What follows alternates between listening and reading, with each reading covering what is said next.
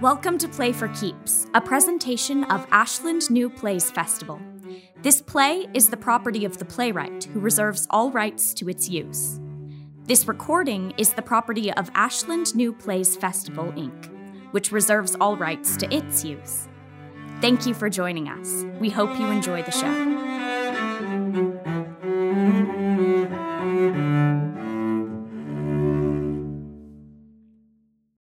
Tale of the Bell by Gabriel Neustadt. Synopsis Eric is a recent college graduate working as an SAT tutor to pay the bills. Tonight he arrives at the Tarzana home of one of his wealthy students, but finds that her mother, Michelle, is waiting for him instead. Her daughter, Jessica, isn't there yet, she explains, but she'll be arriving soon. However, as the conversation between them carries on, it becomes clear that Jessica is not coming at all, and that Michelle has brought Eric here for different reasons. His relationship with Jessica has become close, she explains, perhaps too close. And despite Eric's denials and explanations, Michelle trots out more and more evidence indicating that something abnormal has been going on between tutor and student. Characters Michelle, 50, female, a successful patent attorney. Eric, 25, male, intelligent, and fairly handsome. Setting A house within a gated community in Tarzana, California. The present. The furnishings look like they came with the place. It's hard to get a sense of the personality of whoever put them there, other than that she probably sends her kids to private school. That person now sits on the couch, reading some stapled pages and a smaller sheet, as if comparing them. Michelle, dresses herself perfectly. Unlike the house, her clothes are simple, precise, and beautiful. Behind her, outside the house, Eric approaches the front door. He wears a raincoat over his backpack, which makes him look like he has kyphosis. His hair is soaked. Unseen, he pauses at the window, looking at Michelle on the couch, studying her for a while. Then he realizes something and mouths something like, fucking fuck, and walks off stage. Michelle continues to read and think.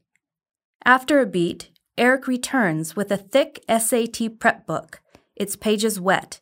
He absolutely hates this. He rings the doorbell. Michelle puts away the papers, gets up from the couch, and opens it. The sound of a heavy rainstorm comes in. On cue, Eric snaps into a chipper attitude. Hi there. You're dripping. It's raining. Didn't jump in a pool? Just rain. Oh, didn't even notice. The house is so well insulated, you can't hear a thing. Right. You're soaking. What do you need? You need a towel? Towel'd be great. Shoes. What? Shoes off. Right. Sorry. He starts taking off his shoes. Slippers? That's okay. You sure? Socks aren't wet? No. Floor's cold? No, it's okay. Travertine. It's like a meat locker. It'll keep me alert. So you'll know when the hypothermia sets in. He tries to ignore this. His shoes removed, he walks further into the room. Jacket. Right. Sorry. He wriggles out of his raincoat, which is awkward because it's been stretched over his bulging backpack. Meanwhile, Michelle goes into the kitchen and returns with a hand towel. Towel for jacket. Thanks. Jessica upstairs? Oh, what else can I get you? I'm good. Something to drink. Water. Water's great. Is Jessica. She texted me. She's on her way here. No problem. How about a kind bar? Michelle now has a kind bar in hand, which she's taking out of a bowl on a stand by the door. Um, I mean. Nuts Yeah, and spices. You like nuts and spices? uh, yeah sure. They gave me boxes of them, so now I try to give them away whenever I can. Literally, a truckload of kind bars was sitting in my driveway. I kid you not. They're a client? I help them with their patents. Oh, so you're. I'm uh, a patent attorney. Wow, that sounds really interesting. It's astoundingly boring. Uh, well, anyway, it sounds important. It's not. Eric tears open the wrapper. So, how's it going with Jessica? Well, I think it's going well. You think she'll be ready for October? I think if she really commits to an hour a day, she'll be fine. That's but difficult. I know. She has so many extracurriculars. I know. So what I like to tell people is that just for this month, she And should. APs. Right. Yeah. So just for this month, she should. You can't she- teach her any strategies? I have, but she has to. You know, she has to practice consistently, like a sport. And you've told her this. Yeah, I said it's just like volleyball. Just like volleyball. Right. And she knows that if she wants to get better at volleyball, she's got to practice, just like if she wants to get better at SAT math, she's got to practice. Fascinating analogy you've drawn there. Well, it's, it's really just common sense. No kidding. Eric bites his kind bar too hard, causing the almonds to splinter and spray all over the floor, almost explosively. Dear God, you've shattered your kind bar. Oh, geez, I'm so Oh, sorry. No worries at all. I'm really sorry. I'm such a. I have cla- another one. No, really, it's fine. Nuts and spices, Eric. Nuts and spices. It's They're in the bowl. Eric goes over to the bowl and fishes out another kind bar. Michelle has a dustbuster and is about to vacuum up the pieces. let me do it. Don't be silly. No, really, It's fine. I made the It's mess. my dustbuster, and it's my floor. I know, but She cuts him off by turning on the dustbuster. Then she vacuums up the pieces. Eric stands there awkwardly. She finishes. Hunky dory. again. I'm sorry. What were we talking about?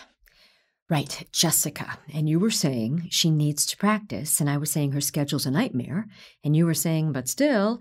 And then the bar was torn asunder, and now we're here. When did she say she'd be here? I texted her. She'll be here soon. Maybe you could text her again. I don't want her to text and drive. Doesn't she have hands free? She'll be here soon. Okay, This gives us a chance to talk. debrief. Exactly. But seriously, if you want to reschedule, you know it's how no big- traffic is. There's probably a wreck on the highway or something. I'm sure she's not in a wreck. No, no, no, no, no. She's a, a very safe driver, unless. Unless someone hit her. yes, I suppose that could have happened. I don't know why I said that.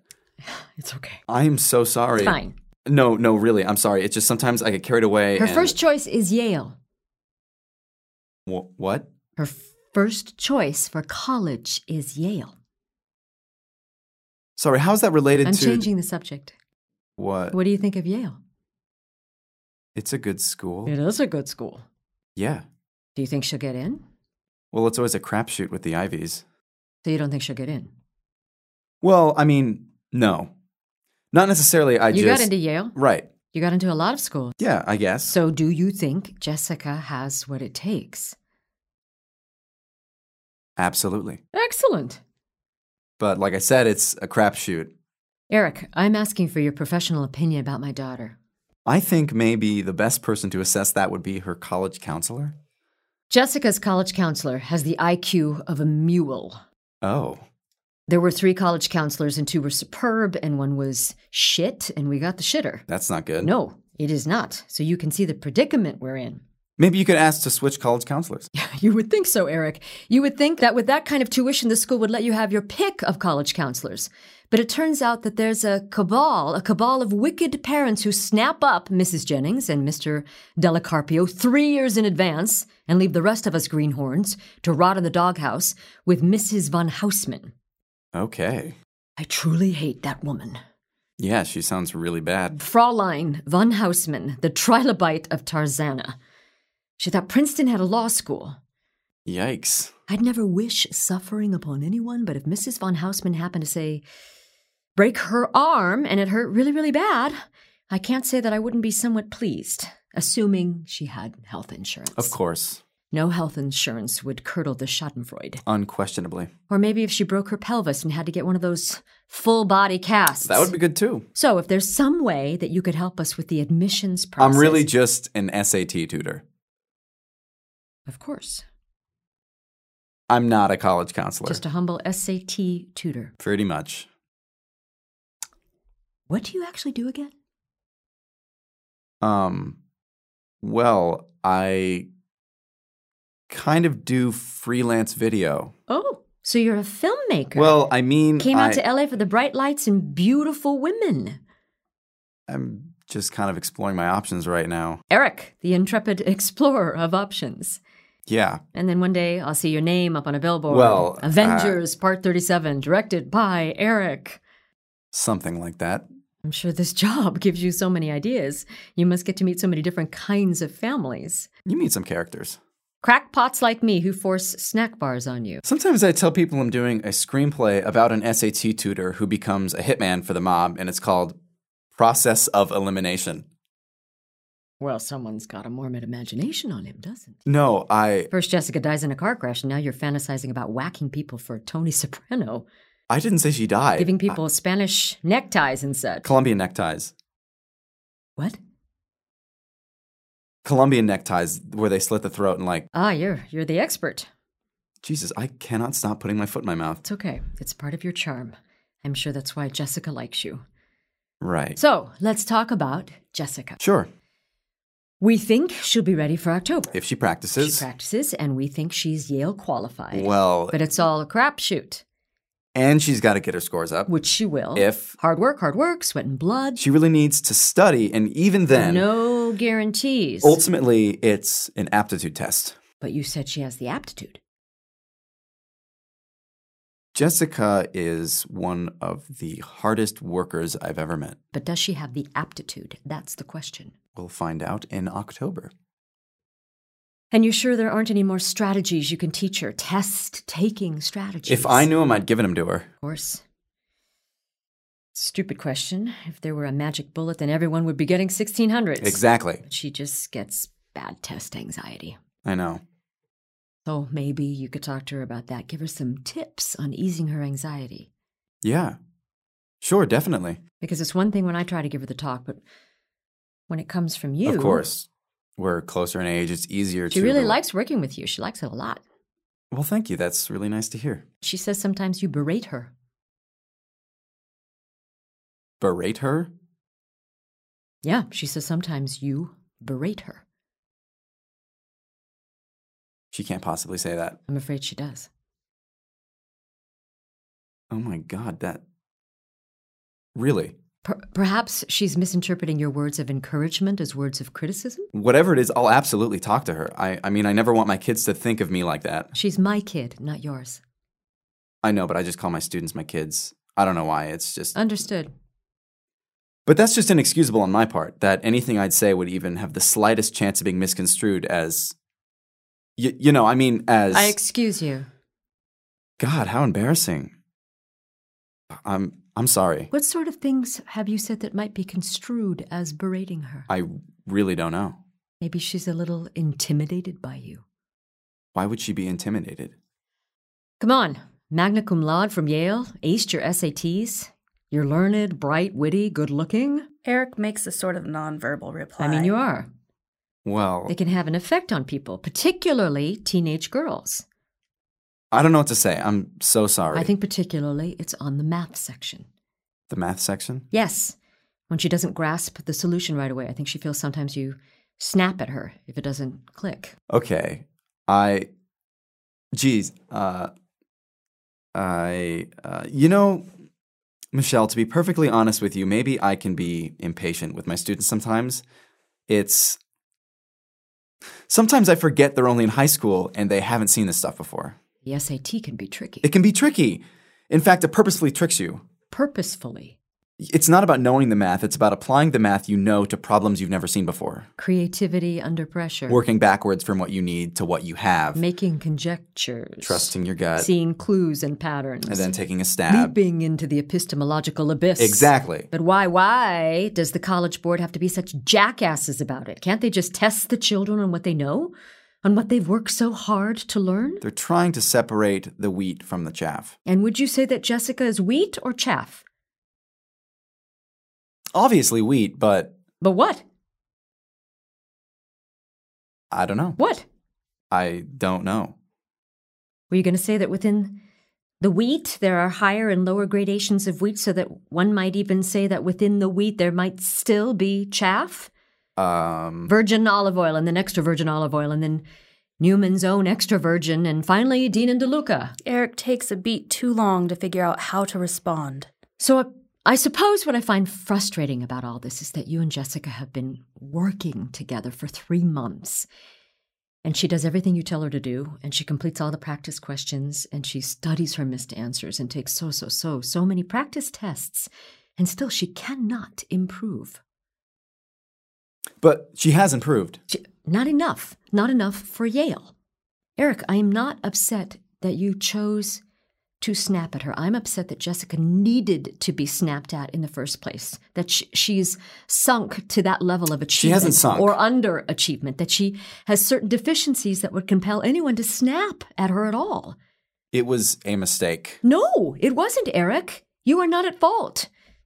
Maybe you found yourself in a tiff those days. Maybe a, a script was frustrating you, but still it was Jessica's inability to solve the problem she needed to solve that evoked a response over and over again. And so, despite what you say about her being qualified, your behavior suggests that she's not. It confirms my fears about her ability. You have absolutely nothing to fear about her abilities. I'm just trying to find out the truth. Okay. You don't need to sell your credentials to me, Okay. but you don't have to sell my daughters to me either. An awkward pause. Eric just nods his head. So, you know what it takes to get into these schools. Do you think she has what it takes? I know you want a yes or no answer, but let me just explain for a minute. Fine, There's a bell curve. a bell curve.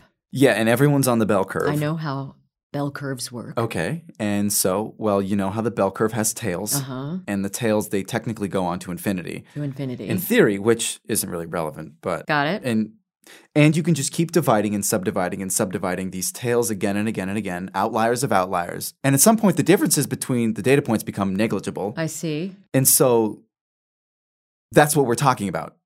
The kids applying to these schools, it's a truncated sample. That damned tail. As much as we all want to be there, the tail can only be so thick and you can only fit in so many data points. So s- so that that's the bell curve. And where along that bell curve is my daughter? Where is her data point? Very close to the tail. A painful silence. They both do nothing for a moment. Eventually, Eric stares at his wet socks on the travertine floor. Michelle looks like she might cry. I forgot to give you water. It's She goes into the kitchen. Eric stares at his watch, mutters, Jesus Christ, under his breath. He checks his phone, looks around the room. His eyes fall on the bowl of kind bars. He goes over to it, takes a handful, and puts them in his backpack. He walks around some more. Michelle returns with a bottle of water and gives it to him. She definitely looks like she was crying. thanks. Did you know she had a photographic memory? What? until the age of six, and then she lost it. I could read her Cyrus the Sea Serpent, and she'd recite it back to me word for word. That's amazing. And then she lost the gift like that. But I suppose she turned out all right. Maybe not a genius, maybe not Yale material, but she's a good kid.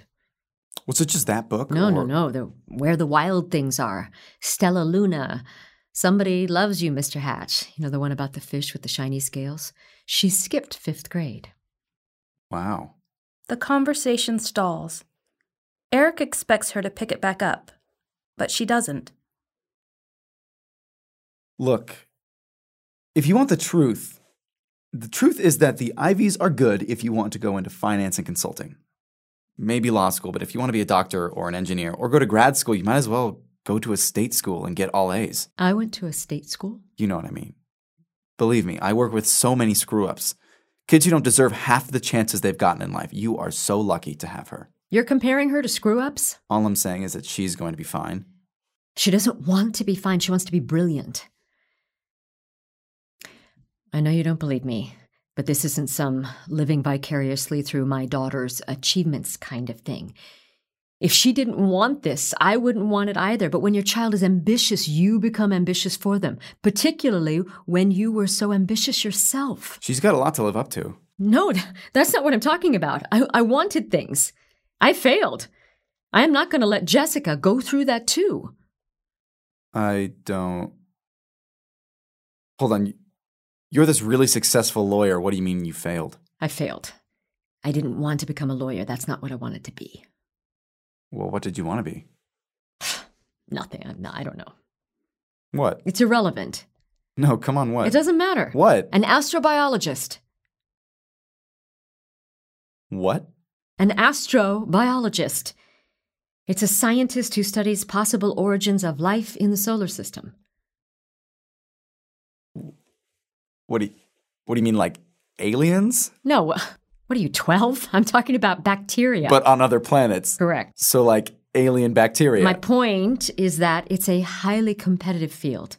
There's probably 12 of these people on the planet who are gainfully employed. Why do you find this so amusing? No, no, no, no. I mean, it's it's just like surprising because I, I didn't know that that was a thing. It's a subfield of biochemistry. Gunther Wachter-Schauser's probably the most famous one. Who? Gunther Wachter-Schauser. He proposed the iron sulfur world hypothesis. My dissertation was going to assess the potential for life on Europa using his framework. You went to grad school? I flunked out. Well, t- technically I got A's, but in that field you're either brilliant or you're nothing. So, thank God for patents. A sad silence. Eric feels kind of bad for her. It's the hydrothermal vents. That's the smoking gun. If you can detect hydrothermal vents on Europa, then the conditions are almost certain to produce life. Pressurized flow of water, dissolved volcanic gases. The flow passes over iron and nickel sulfide. You get peptides. It happened down here, it can happen out there. It's still possible. What is? Becoming an astrobiologist. Don't say things you don't mean, Eric. It's unbecoming. So that's why you're here. Jessica's dream is Yale. That's where we gotta get her. What if she doesn't get in? Then I kill you. What? I'm kidding. Right. Or am I? No, really. I'm, I'm kidding. I think. Oh, such a serious boy you are. If she doesn't get in, she doesn't get in. Does the world end? She is a, a lovely girl, smart, beautiful. Shouldn't we be thankful for that? Absolutely. Smart and beautiful. I know as a parent you want your child to be successful first and foremost, but it doesn't hurt when they're good looking too. Your mother must know what that's like. You'd have to ask her. Jessica has an elegant beauty about her, an effortless beauty. She's sweet in a particular kind of way. Yeah. What's that? You were saying, So you agree? I think she's a great kid. It's the combination of her looks and her confessional attitude. That vulnerability and insecurity and her willingness to admit that about herself. Well, my legs are tired. We should sit down. Eric looks at her. She motions to the armchair and sofa around the coffee table. They sit. Eric winces as he does. You all right? Yeah, it's nothing. Those chairs are too expensive to be uncomfortable. No, it's just I bruised my tailbone a couple weeks ago, so I see. actually I He takes out an inflatable donut cushion, the kind used for tailbone injuries or hemorrhoids. Ah, the pesky coccyx. Purely vestigial, our own little built in torture device. I thought that was the brain. Oh, Eric the Tutor's famous wit finally surfaces. Jessica has been warning me. Right. Has she pleaded with you yet? Uh I don't Oh, she has, hasn't she? No, I don't think oh, so. you've fallen victim to her. I can see it. That's the look of someone who's fallen under Jessica's spell. She's had her way with you. Wait, what do you what do Oh, you- Eric, I have so much homework. I don't know what to do. Irresistible little ball of angst and ennui. I mean Eric, I don't know what to do. Don't worry. She's been using that shtick since she was three. It saved her at least a point on her GPA. whatever it takes. That's right, whatever it takes. And I've never met a soul who's been able to resist it. Not a soul. Except that knuckle dragger von Hausmann. Eric goes along with it and smiles. They fall into an awkward pause. So, do you think you're a good tutor? Pretty good. You earn your 85 an hour fair and square, I'd like to think so. although you raised it from 60 last year. How did you know? Parental grapevine, it goes around. I had to get off my parents' insurance, so it only Supply and demand. Yeah. And you're in demand. Yep. Eric the Tutor, hot off the Ivy League presses, selling like hotcakes. Hopefully not for much longer. Not when Avengers 37 needs a director. Jessica was so excited when she heard you went to Yale. She said it was like meeting Albus Dumbledore. Okay. she kept going on about some class you took. Yeah, my freshman seminar. You have no idea what it means to her, spending time with a bona fide Yaley. We're people too. Toughing it out up there in that bedroom that reeks of perfume. Believe it or not, I've had worse. But hers is truly noxious, though, isn't it? That noxious, licoricey smell of teenage girl perfume. Oh, fucking Ed Hardy perfume. I feel, I feel like I need a gas mask just to walk in there. I don't know how you can stand it. You develop a tolerance. for hours. I know it. It like gets in my clothes. Oh, really? Yeah, and like under my fingernails. I can smell it in the car when I'm driving home. I think she puts on a little extra the days you come. Chemical warfare. Oh, that's one way to look at it. Uh, so do you have any idea when she might be getting here? She's coming. I don't know why she's not calling me back. Maybe your phone died. No. She's ignoring me. She's ignoring me, or she's been kidnapped. Maybe we should just cancel. No, she's on her way. I know. It's just that you keep saying that, and And she's- so she'll be here. It's fine. It's nothing. I have you for two hours. If you only get an hour with her, I'll still pay you for two. thank you. No need for false gratitude. That's just what doing business in good faith means. Still, thank you. Was it strange that I friended you on Facebook? Uh, what does that? It just ha- occurred to me. I- I hope that wasn't strange or inappropriate. I mean, it's a little unusual, but it, it's happened before. Chalked it up to middle aged parentism. Yeah. I suppose the reason I'm asking you now is because I noticed you were Facebook friends with Jessica. Yeah. She friended me. When? I don't really remember. Do many of your students friend you on Facebook? Some of them do. And you accept? Yeah, it's not really a big deal. But you don't remember when you accepted Jessica's friend request? No. Why? Could it have been the week I wasn't here when you came to the house and taught her alone? I really don't recall. Okay. Is there a reason you're asking me this? No. I just feel like you keep bringing it up, Bringing what up? making some kind of implication. What implication? I don't. I don't know, but I- I, I think it would be best if we could just clear that up now. Michelle shrugs. A pause. Eric takes a sip of water. She said she ran into you at the Grove the other day. Eric finishes his sip of water. Yeah, that was a funny coincidence. She said you got ice cream together. uh, well, no, not exactly. No? No. But she said you got ice cream. Well, I was in line and I saw her and she was in line. She said she was getting ice cream too, so we talked for a bit. So you got ice cream together. Yeah, but not intentionally. It seems intentional. It was a complete coincidence. Do you generally go to the mall alone? I don't know. When you go to the mall alone, do you generally get ice cream? No. So this wasn't intentional. I don't see why getting ice cream alone is such a big deal. I guess I just always thought that getting ice cream was something you do with someone else, something friends do or couples. I guess this time it was just a coincidence. coincidence. A coincidence in which you and Jessica were both at the Grove at the same time and both independently decided to get ice cream. That kind of coincidence. I've heard of Far Stranger. Me too. Although I still find this one strange. And why is that? Jessica doesn't eat ice cream. In fact, Jessica is violently lactose intolerant. So I find it strange that Jessica would have found herself inside an ice cream parlor at all without some other reason to go there. A very tense pause.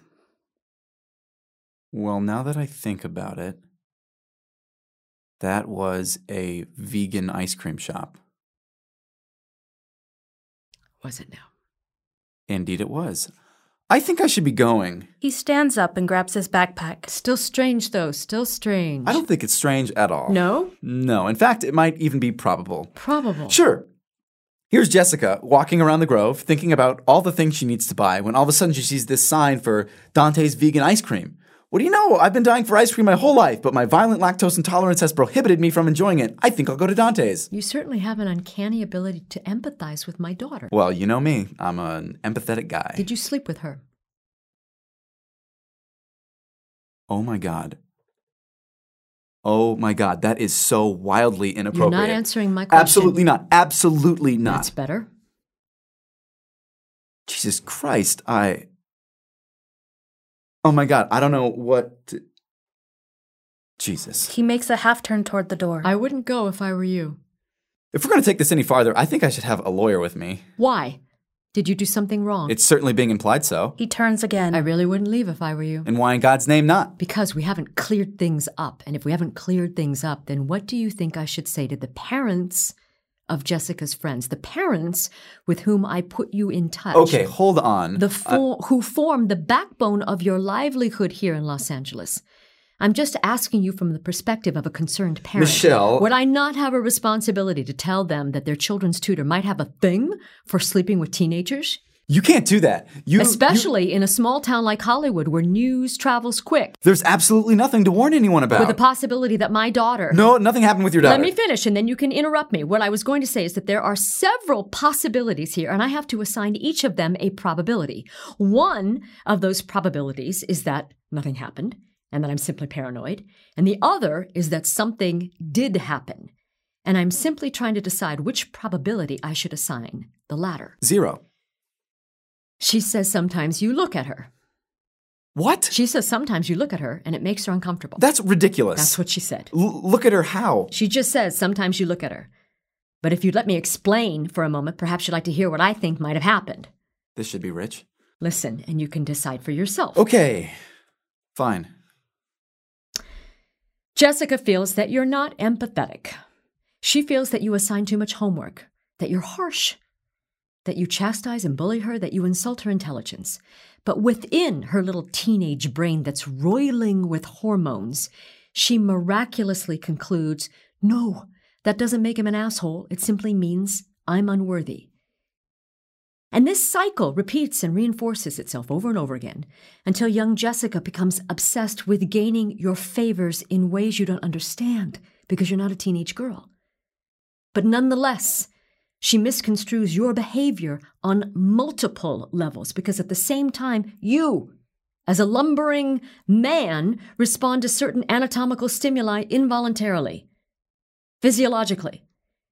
And she, being a woman, sees those responses. And one day, a stray knee brushes against the other under the table. Then a forearm, all accidental, and the cycle continues, and thoughts begin to replicate, and fantasies arise from the subconscious. And one day, one day, when mother is out of town, when the cycle has produced such staggeringly complex webs of thought and emotion that you don't know how much longer you can take it, it happens. That's my hypothesis. I have to go to the bathroom. Be my guest. Eric walks past her into the hallway bathroom and shuts the door. After a pause, Michelle walks over to Eric's backpack, slumped over by the couch, and begins rifling through it. She takes out a folder, goes through the pages. Not what she was looking for. She takes out his laptop, opens it quickly to see what he last had up. No dice. Then she finds the pilfered kind bars, thinks. She goes over to the bowl and dumps the rest of the bars into his backpack. She zips it up and replaces it by the couch and stands just before Eric marches back into the room. He looks less frazzled, but not by much. You might be good at sussing out signs of life on Europa, but in this particular case, you couldn't be more off target. You had to pace around the bathroom for five minutes to come up with that. What are you talking about? You didn't flush. You were just standing there. I. It's okay. We all need a bathroom breather once in a while. But to your previous point, Eric, I have other data from which I can make a judgment. Like what? For example, your Facebook profile. My Facebook profile. Yes. My Facebook profile makes me look like I'm a Mormon. I agree, it's squeaky clean. Thank you. Except for one part the part that lists your favorite films as American Beauty and Manhattan. You can't be serious. I'm pretty serious. I don't even remember when. That was that was high school. But aren't those your favorite movies? I was being a pretentious film geek. I don't even know those were still on there. But those are your favorite movies. It's a coincidence. Another coincidence. A coincidence in which your two favorite movies both involve older men sleeping with minors. it's a coincidence. I think we're past coincidences, Eric. Fine, fine. I guess when I was in high school, I found those subjects intellectually interesting. You found the subjects intellectually interesting. Yes, because I was a pretentious high schooler with bad hair and acne and a shallow interest in Freud and Nietzsche. But don't our intellectual and emotional interests overlap? Surely Isaac Newton loved math. Surely on some level there was an emotional connection there. I don't think Isaac Newton wanted to make love to numbers. That's terrible logic. Why is it terrible? Nobokov wasn't a pedophile. Woody Allen is. No, he's not. Didn't he marry his stepdaughter? She wasn't legally his stepdaughter, and it was no. Jesus, this. This is why she's not here. This is it. You wanted to ambush me. It's not an ambush. oh, sure. I'm not ambushing you. I'm asking you questions. really? Just before she pulls into the driveway. I needed to know. You had her go somewhere. You cleared the house. This is so obviously contrived. Didn't contrive it. Come on, where the hell is she? I don't know where she is. I don't know. And so you and I are going to sit here until we figure it out, until I get a straight answer from you. He almost feels bad for her, instinctively. Now, what was I asking you? Right. Why did you find those themes in those movies intellectually interesting?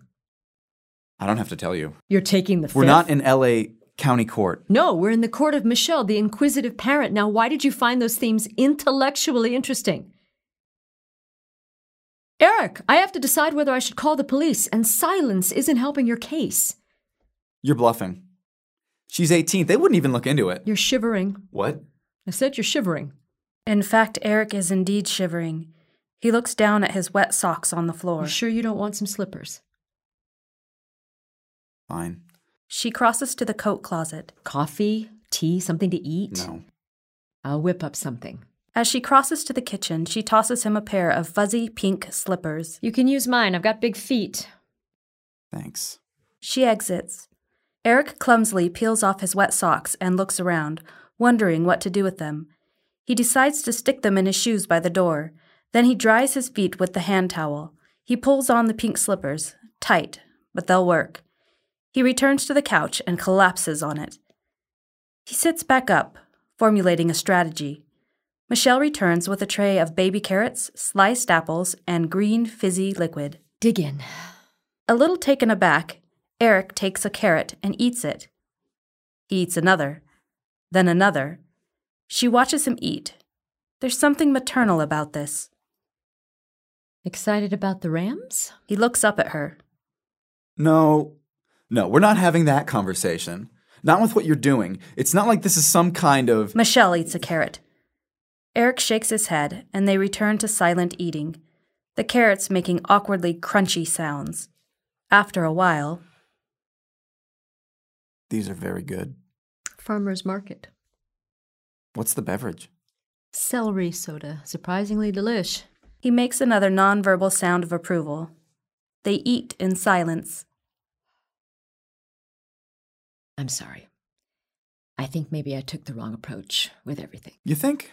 I shouldn't have acted so litigiously, so accusatory, whatever the adverbial form of accu- accusatory is, accusatorily. The point is, I don't really care if the two of you did it. Excuse me? I don't really care. Like you said, her birthday was July 15th. She's past the age of consent. She's got better judgment than most women twice her age. And you, Yale educated, good health, clean record, wannabe filmmaker, you're perfect for her. How do you know I have a clean record? I run background checks on all of Jessica's tutors, There's other tutors. one for each subject. You don't understand. Parents worry. I know she's probably fine. I know she's probably at her friend Crystal's house. You're probably right. Crystal the slut. You know, she already had an abortion. Did she now? I can only say that I wish I'd taken out a bet on that one. It's a cliche to comment on how a girl dresses, but oh, take a look. I believe you. That's what you call telegraphing your intentions. Mm. Like a billboard around her neck, Mhm. very low around her neck. My sister, she. Your sister had an abortion? What? No. I was talking about how she dresses suggestively. And you can't stand it. I. You know what? We shouldn't be talking like this. It's slut shaming. It's what? Slut shaming. I know. No, but that's bad. What's bad? Slut shaming. I know I'm shaming her. No, but like the whole point is that it's bad to shame someone for being a slut. But sluts are shameful. No, there. Well, when the- did that change? I don't know. There's lots of articles written about it. There are a lot of articles written about Kim Kardashian's anus. Yeah, but this is like a real thing. What's next? Discriminating against dumbasses? It's actually a feminist thing. a feminist thing. Yeah. You sound completely insane right now. People are actually very serious about it. You're lecturing me on feminism. That's rich. I don't even know why we're having this conversation. because we can't help it, because we enjoy each other's company. Any sense of shared feeling with you went straight out the window the moment you decided to slander me. It's not slander if it's true. It's false. We'll see. But regardless, the sense of shared feeling never leaves, even in the worst moments. You just have to know where to look for it. I apologize, really. I'm sorry. You are undoubtedly the most whacked out parent I have ever had to deal with. Fair enough. There's no comparison.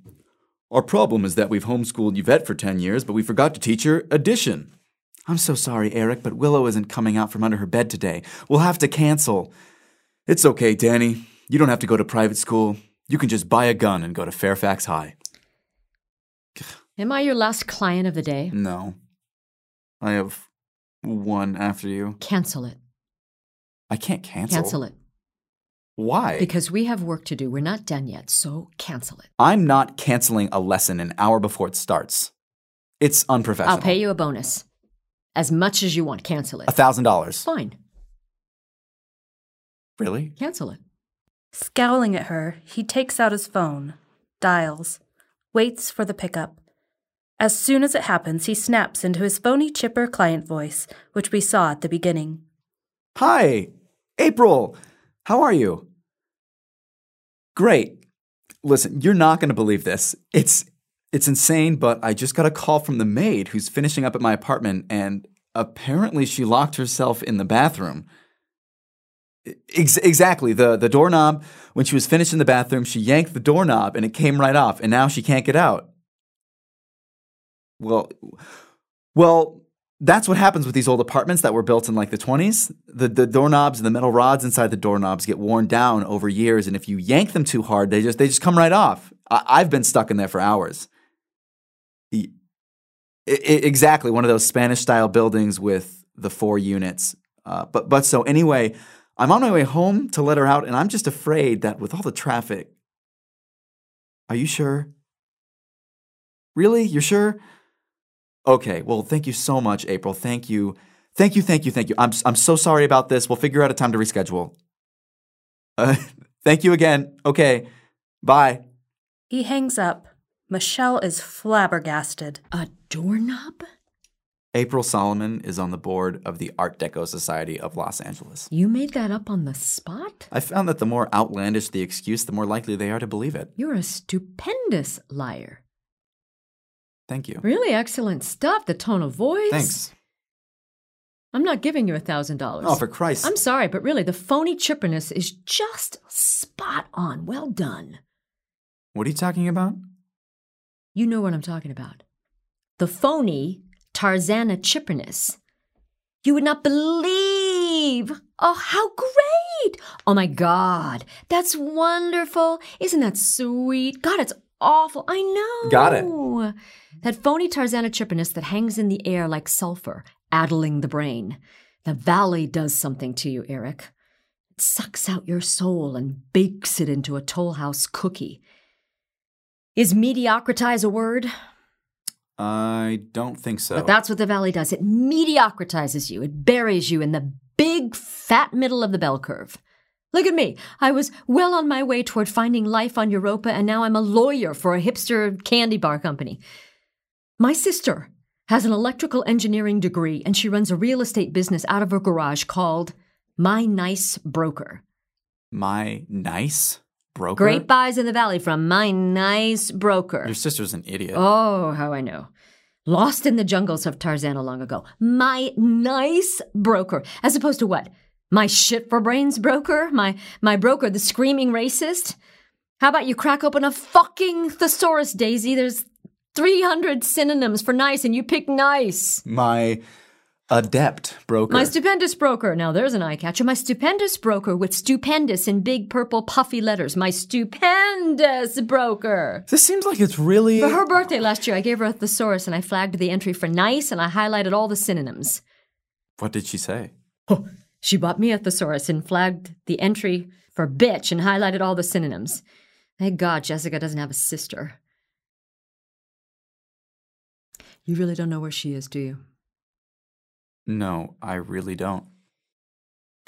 She wore her green gingham dress today. Not the pink, not the yellow, not the blue. Green. Like a walking picnic. I think sometimes she suffers from cabin fever. She's got an independent streak. Ever seen the way she holds her pencil? Yeah. Like this. Demonstrates with the straw from her celery soda, twisting her fingers around it in a grotesque, almost double jointed way. Like a Neanderthal. Her first grade teacher was so freaked out she called me and Cliff in for a parent teacher conference. But Jessica would not change. She does what she wants, and she did what she wanted. What happened to Cliff? We divorced Why? because he was boring. they do nothing for a moment. And he's the one who dragged me all the way down to bumblefuck Tarzana, so the least I could do is get back at him for it. You know what the real problem is with this place? The winding roads. Roads aren't supposed to wind like this. It's not like we're on the side of a mountain. That's why it seems so fake. The reason they do it is so that you don't have to look at your neighbors. Everybody gets their own little peninsula. That's why you pay the big bucks. That's the dream. If you hate it so much, why don't you just leave?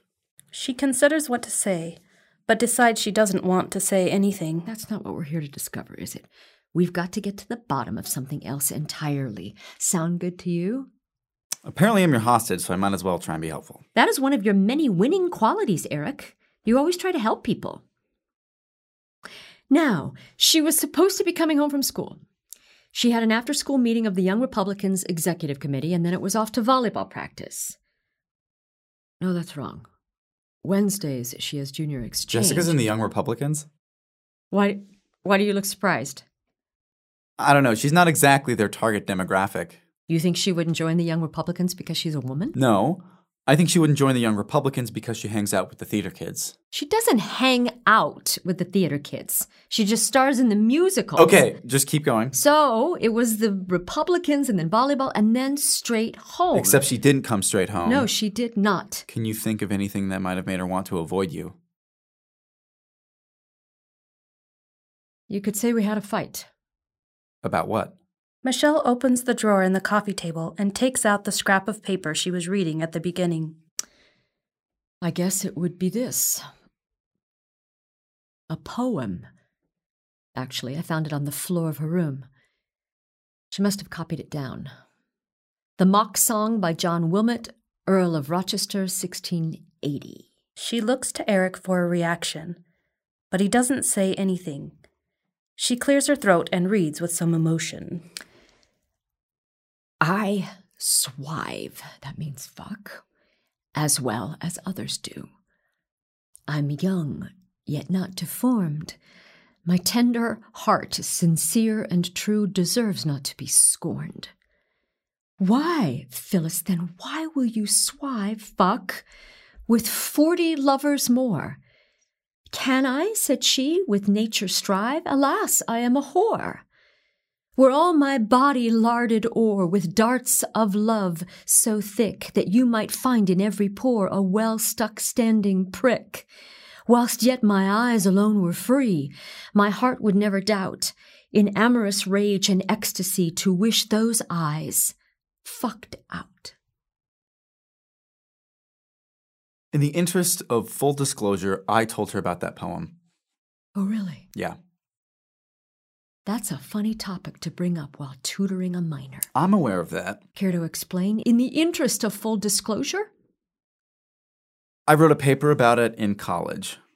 It had to do with interpreting the poem from Phyllis's point of view, Phyllis the whore. interpreting her response as a way to empower herself over the men who want her. Using them for sex and then discarding them, the narrator wants to make her his lover, but she turns him into a sex toy. The dart of love. It's the kind of bullshit you write as a sophomore when you're pulling an all nighter the day before the papers due. and apparently you thought it was worth sharing with my daughter while sitting alone with her in her bedroom. She brought it up. Alternate views of that kind of behavior. Why would she bring that up to you? I don't know. You might say it was an intellectual interest of hers. Michelle doesn't look very convinced, but she chooses a new tactic. What's interesting is that Jessica didn't tell me any of that. In fact, when I showed this to her, she immediately denied it was hers, which was rather inept since I know her handwriting. When was that? This morning, it was very much one of those get off my back, mom kinds of conversations. She obviously felt embarrassed. I wasn't trying to accuse her of anything. really? I just wanted to understand. I, I wanted to understand why she'd be so taken with something like this that she'd write it down and carry it around with her. I don't know. Regardless, what this confirms to me is that Jessica is not the person I once thought she was.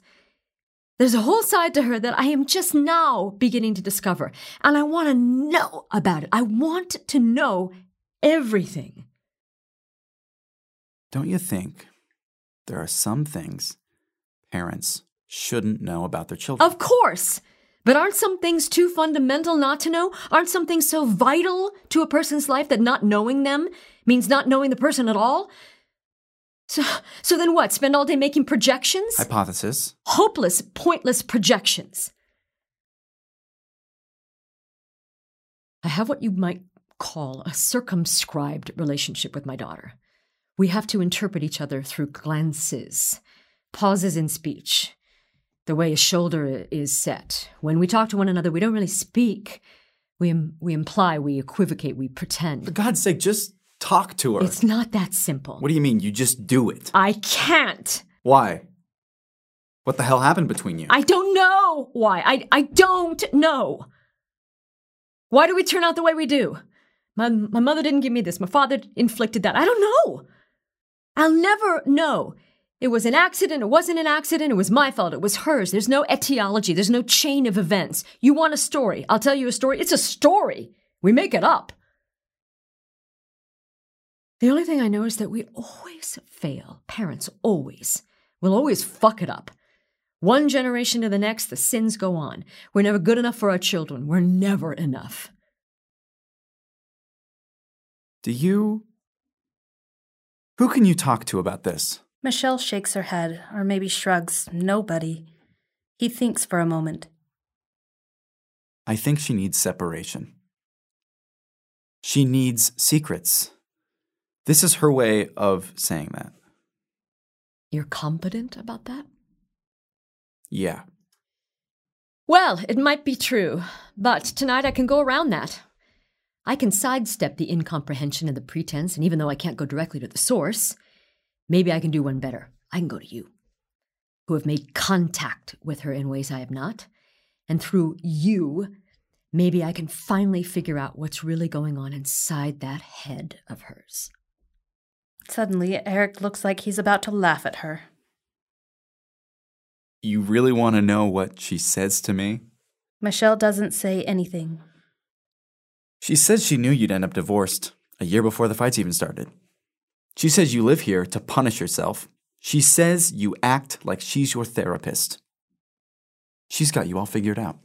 When she goes with Crystal on Fridays, where do they go? Friends, they drink. Of course they drink. I'm not an idiot. And they smoke a lot of weed. what the fuck are you talking about? A lot. No, they don't. I think she said her hit record was like 42 seconds. God damn it, would you be serious? She likes the Visine Ultra itchy eye drops over the original because the redness isn't usually an issue for her. Fine, so- Eric, you want to be like that? Let's talk about your text messages. I thought you wanted to hear about Jessica. Let's talk about your text messages. The tenor of the conversation turns. What about them? You have each other's phone numbers, don't you? Yeah, for scheduling. That's all. That's all. Perhaps those messages could give us more information about the nature of your relationship. Perhaps they'd even tell us where she might be tonight. I'm afraid they don't. What if I told you I read them? What if I told you I read them? I guess that would make you a nosy mother. Michelle takes out the stapled pages she was reading at the beginning. Eric looks like he's about to throw up. Don't worry. These aren't her text messages, but they're almost as good. Time stamps, senders and recipients, data points, and from these data points, we can begin to suss things out, as you like to say. You're a horrible person. I am just curious. I've never said that to anyone in my life, but I'm saying it now and I mean it sincerely. On You're horrible. July 23rd, 1800 hours, Jessica sends a text to 818 974 7344. That's your number. You respond at 1823. She responds at 1828. Scheduling, like you said. On July 27th, 1356, you send a text message to her. She responds at 1401, etc. The pattern repeats one or two here, there, four there. August 2nd, when you had to cancel. You're unbelievable. The pattern continues until August 18th, when you might say we have the first rumblings of something. Seven, eight in a day. Three days later, nine sent back and forth within an hour. They start arriving later at night. On and on, Eric is up and pacing. on it goes until, wow, 13 in a 24 hour period, including several in the wee hours of the morning. you know, you're pathetic. But now we get pictures. Yes, pictures, Eric. The log from the phone company tells me when photographic images were sent. And that's when it really gets interesting. Why would you send pictures to each other at all? Sometimes when she can't do a math problem, she takes a picture of it and she sends it to me and I help her figure it out. And that sounds eminently plausible. Wonderful. But it would be nice to verify that because unfortunately the log doesn't give me the pictures, but rather only file name 0123571, JPEG, etc. oh, but don't let that stop you. Well, when hell freezes over. Now, I don't have access to her phone, but you have access to yours. So all we have to do is pair the file names on the log to the images on your phone and we'll be done with it. How clever of you, Michelle. Why, thank you. And so if you have nothing to hide, then perhaps you wouldn't mind sharing your photos with me. I'd be happy to. Lovely. But unfortunately, I deleted them. well, then it's a good thing I have her Google account. Enter the laptop. She takes out a laptop from under the coffee table and sets it down on the surface, perhaps a little too enthusiastically. Eric seems very nervous as she types. You already know what's on there. Why are you making a show of it? Actually, I don't know what's on there. I only figured out her password right before you arrived. Appaloosa 26, the same one she had when she rode horses in second grade. I didn't know she rode horses. Yes. A Palomino named Hermione and an Appaloosa named Luna Lovegood. Here we are. Eric is extremely nervous. Michelle scrolls through the page, checking the photos. She frowns. Eric looks. They're just selfies of her. Hold on. Where are yours? It's just endless selfies. she deleted yours. God fucking damn it. So many selfies. Shut up. Here. September 1st. Okay.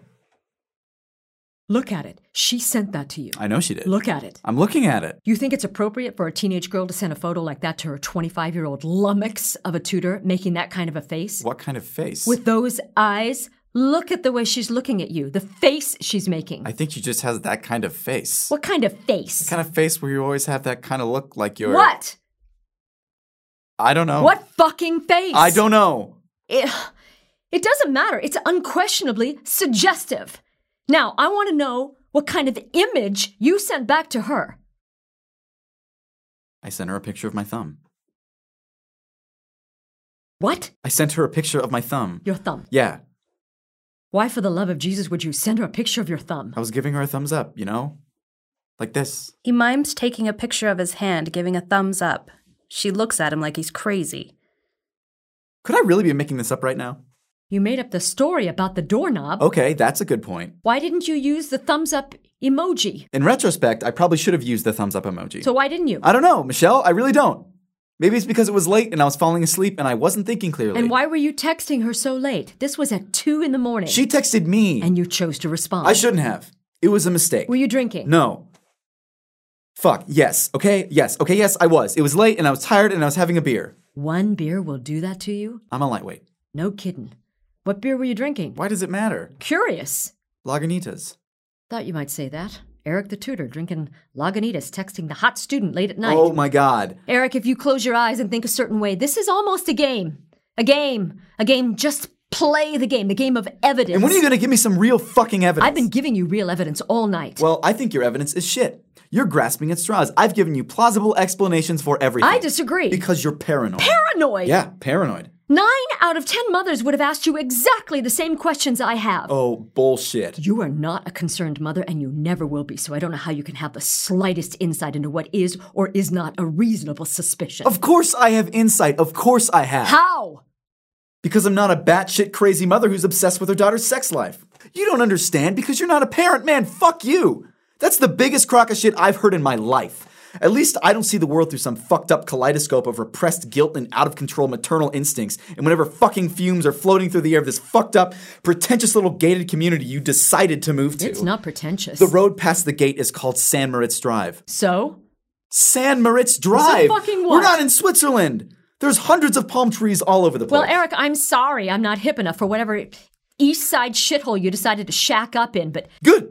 Because this whole fucking place is a perfect fucking metaphor for you and your fucked up, delusional little mind. You have no evidence against me.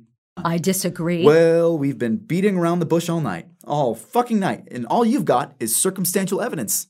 Do you have a real case against me or not? you Oh. want my case? I love your fucking case. Okay, I'll give it to you. Every piece of evidence, one by one. Try me. Fine. They both get ready for the showdown. Michelle stands almost like a litigator. Exhibit A Nerves. Whenever I mention you, whenever I bring up your name, Jessica flips her shit. We're talking no eye contact, a cracking voice, walking around the house like a poodle with her tail between her legs. I can't control what your daughter thinks of me. Exhibit B The secret rendezvous at Dante's vegan ice cream, newly opened at the Grove. Oh, Christ. Next, Eric the Tudors demonstrated interest in films about older men and sexual congress with minors. Now I see why you're not a prosecutor. No, Eric, I'm the judge and jury. Exhibit D the trafficking of text messages between man and girl at all hours of the night, the contents of which include not one, not two, but perhaps half a dozen selfies and at least one thummy, most of which were deleted by both parties, once again suggesting guilt. By now, I think we've established that this relationship exceeded normal boundaries. All circumstantial. Oh, wait! Somehow the pornographic poem slipped my mind. I concede the pornographic poem. That was bad judgment. Make that Exhibit E, but now we get to the goodies. Exhibit F. The window. Eric looks at her, well aware of what she's talking about. What about the window? The window. The day you came. The day I was out of town patenting a new kind bar. My housekeeper, Vladenka, arrived at 4 p.m. You know Vladenka, don't you? We've become acquainted. Excellent. Now, Vladenka arrived at four, but Jessica would not have expected this because Vladenka is a fanatical bridge player and never, ever, never misses her Monday game at 4 p.m., except for that one day when it was canceled. She looks at him. You can continue. Continue, I will. On that very same day, I received a call on my cell from the gardener who had been potting my new azaleas. At approximately 4 p.m., about the time when Vladenka would have been pulling into the driveway, the gardener noticed something funny. The window to Jessica's room was open, and two humanoid feet were sticking out of it. Then a young man slid out and landed on his buttocks, fortunately for me, on the old azaleas that were about to be torn out and not the new ones. This young man then swore loudly before a backpack, presumably his, landed on his head. He then got up, looked around furtively, sprinted off down the street, and jumped into a green Toyota Yaris and drove off. That individual matched your description, as did the green Yaris. I think I see where you're going with this. Good, because it's quite obvious. You were mid coitus. The maid arrives, panic. There's not enough time to run out the door. What do we do? She cries. No time to think. You dress quickly, hands trembling. There's only one way to go Out the window. Oh. out the window and into my azaleas, bruising your ass on the way down. She smiles triumphantly, brandishing Eric's coccyx cushion. Well then. If the gardener saw me, there's no point denying I went out the window. Thank you. The rest of what you said is false. Try me. I was telling her about a class I took freshman year. It was with these two legendary professors, this husband and wife, who would debate each other in class and force us to take sides. The first day, we all file in and take our seats, and the wife goes over to the door and stands there like she's looking through it. And then the window slides open, and the husband climbs in and looks at her and says, What the hell are you doing? And she says to him, I'm looking out the window. What the hell are you doing? And he says, I'm coming through the door. And for the rest of class, we fight it out. Pick a side. That's the door, and here's why. That's not a door, and here's why not. It was about using your mind as sharply as you could, finding your own answers. They wanted to see what we can do when we were thrown in the deep end and told to swim. When the person sitting across the table from you was saying that the wastebasket was now a bookshelf and the door was a window. And at, at least for me, that's what college was all about. But of course, Jessica being Jessica, she didn't believe me, so I turned it around on her. I pointed to the window and I said, If you can't convince me that's not a door, I'm going through it. Why walk all the way to the front door when there's a perfectly good one sitting here with a straight shot to my car? So we argued about it, and of course, I didn't let her win, and when it was time to go, I went out the window. So, no, the maid didn't spook me. In fact, the house is so well insulated, I didn't even know that she had arrived. That was the seminar she was so excited about. Yeah, that was the class. Michelle goes over to the tray on the table and eats another carrot. She slumps down on the sofa. Why can't I have that kind of conversation with her? I don't think parents are meant to. Why not? Aren't we ever allowed to dazzle them? I don't know. Sometimes I think she's the only reason I get out of bed in the morning. How do you think she feels about that? Michelle doesn't know how to answer. She changes the subject. Well, at least your parents' 50,000 a year was well spent, wasn't it?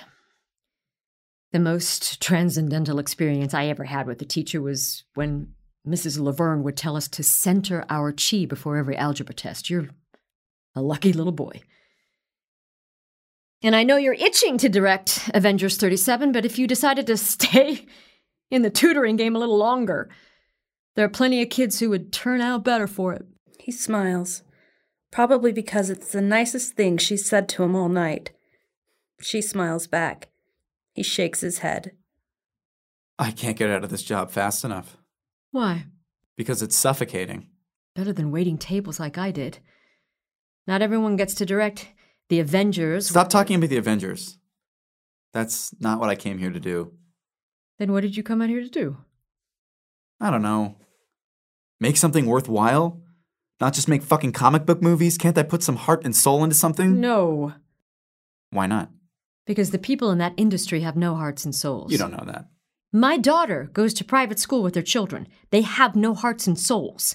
They have stomachs and genitalia. Okay, Michelle. How long before you apply to law school?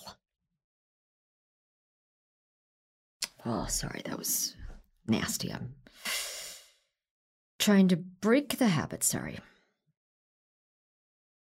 It's okay. She yawns and stretches out on the couch. Well, I wish you the best, kid. But I think upon closer inspection, a lot of what's coming out of your mouth right now won't make any sense. You're probably right. He sits there, kneading his forehead. It's been three years since college and I still don't have an agent. Poor baby. You have to have an agent to get anywhere. Aren't you supposed to be making YouTube videos with an Apple Watch and a bottle cap or something? I don't see why tutoring's so suffocating. Opening up young people's minds, teaching them about doors and windows. If all my students were like Jessica, it would be a different story. What are your students like? They're the biggest fucking fuck ups I've ever met in my life. And they're dumb as shit. You know what your problem is? No adult relationships. No wisdom from people like me who know what they're talking about.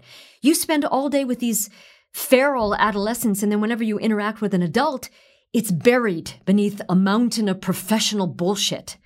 There's no opportunity for real dialogue. At least you made an effort tonight. She smiles. His remark was sincere. Listen, if I could give you one piece of advice. Well, I know you've probably never felt mediocre in your entire life till now. Guess what? We are all mediocre. We're all in the big fat middle of the bell curve. Your accomplishments don't matter. Your failures don't matter. You're not going to change anything in this world. The only thing that matters at the end of the day is what your relationships are like with the people you're supposed to love. That's it. You're right. Yeah, you're probably. Because what if you're not good enough? What if you don't have what it takes? You get out of bed every day, year after year, putting everything you've got into making it, clawing your way there. What if you fail? I hope you've got another reason to get out of bed. This might be presumptuous of me, but perhaps I could give you a piece of advice too. Follow your own advice? She smiles. Just because I'm a hypocrite doesn't mean I'm wrong. No, it just means you're a hypocrite. It's good advice. You should follow it. I think Jessica would really benefit. Do you? I do. You're always trying to extrapolate from whatever signs you think you're seeing. The problem is, you think you can extrapolate at all. What else could I do? Be her mother. I am. You exploit her. She doesn't want to be the reason you get out of bed in the morning. She's sick of it. No wonder she doesn't tell you anything. She's desperate to have some part of her life for herself. You, she tells you this? Of course she tells me this. Who else is she going to tell it to? You know nothing about her. You know nothing. And it's not because it's impossible, it's because you make it that way. I make it that way. You make it that way. You praise her when she succeeds, you shame her when she fails. I work with your daughter once a week for three months, and I already know more about her than you do. I actually have a relationship with her. She confides in me. She confides in you. Yeah. And until you respond to her, until you look her in the eye and speak with her honestly and take her hand in yours, she's going to continue latching on to people like me until she finds someone she can trust. I mean, come on, for once in your life, have a real conversation with her. What are you so afraid you'll hear? I'm afraid I'll hear what you did to her. She might be crying a little, Eric's words having cut deeper than he intended. I think the best fabrications are truthful right up until the point where they can't be. It allows them to slip easily into the rest of the story. I'm sure you'd agree. Why? Because you're good at it. You're the best.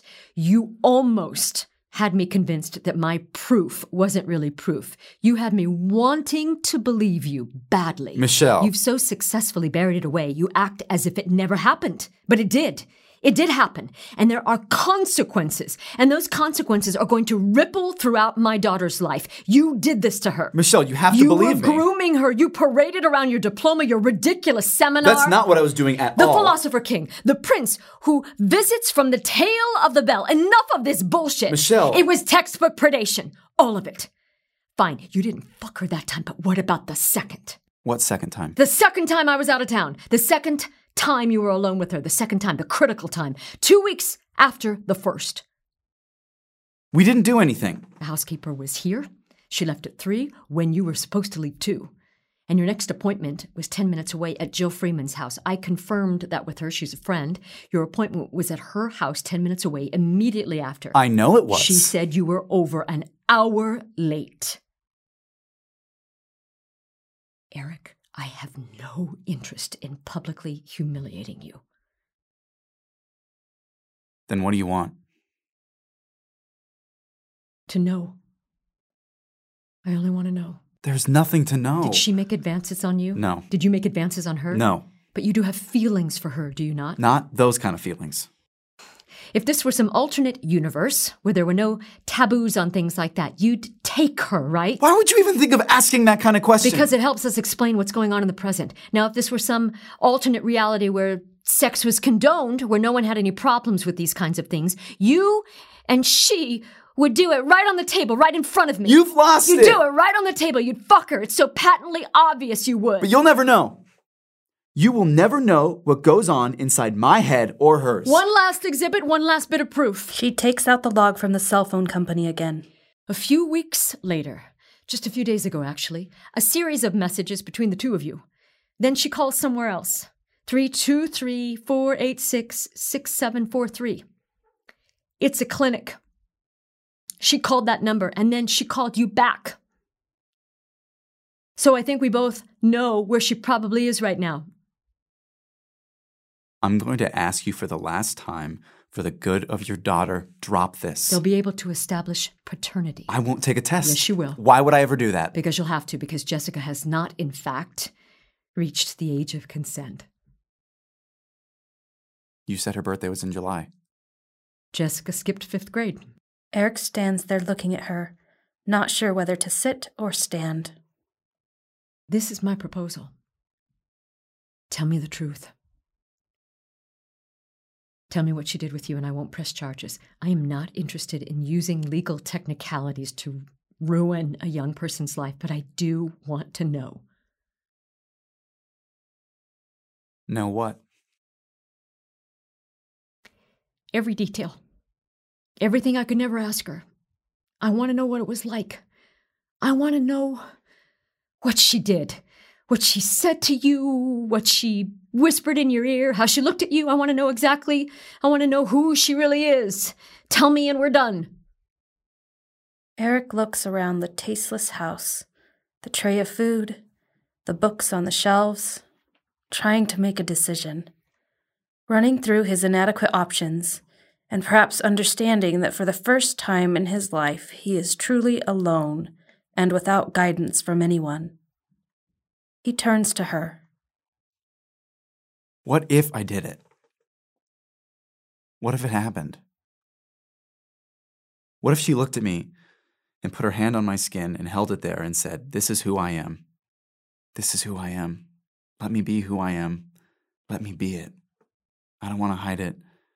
I don't want you to hide it. What if she locked the door? Would you know her then? Would that satisfy you? Is that what she did? What if it was? Did she do it? What if she did? did she? What if she did? Or what if it was this? What if I walked into her room and she was crying? What if she said it was a boy in her class? It happened at a party three weeks ago. They were drunk. She just found out, said I was the only person she could talk to. Said you could never know because she was afraid of you, that you'd judge her. What if I helped her find a clinic? She begged me not to tell you. And you made me break my promise to her. You ruined it. My first real promise to another person that meant anything. What if that's what happened?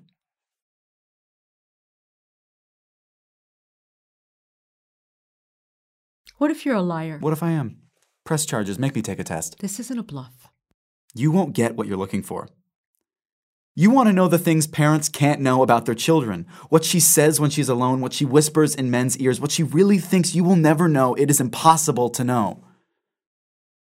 But if you confront her, if you humiliate her with this, you will lose her. You will lose your daughter. She won't forgive you. That is a certainty. Michelle looks around at her house, her material things, knowing it's time to give up. And if you were me, what would you do when she gets here? I'd ask her to forgive me. A silence as Michelle thinks. You have this child, you're watching her turn into a personality, you're watching as everything you do shapes her, as every word you say molds her into something new. You watch her mimic you, you're forming her completely, and then suddenly she achieves her own sense of self that's different from yours, separate, and suddenly you don't know her at all. You knew everything about her, and now you know nothing. And that unity you had with her is gone. Pause. She looks very small. I think she'll be getting here soon. Do you want me to stay or go? I don't know yet. That's okay. We'll make do. She looks at the window, then to him. A short moment of gratitude. Then she sits on the couch. Eric stands by the door. End of play. This has been a production of Play for Keeps. Thank you for joining us.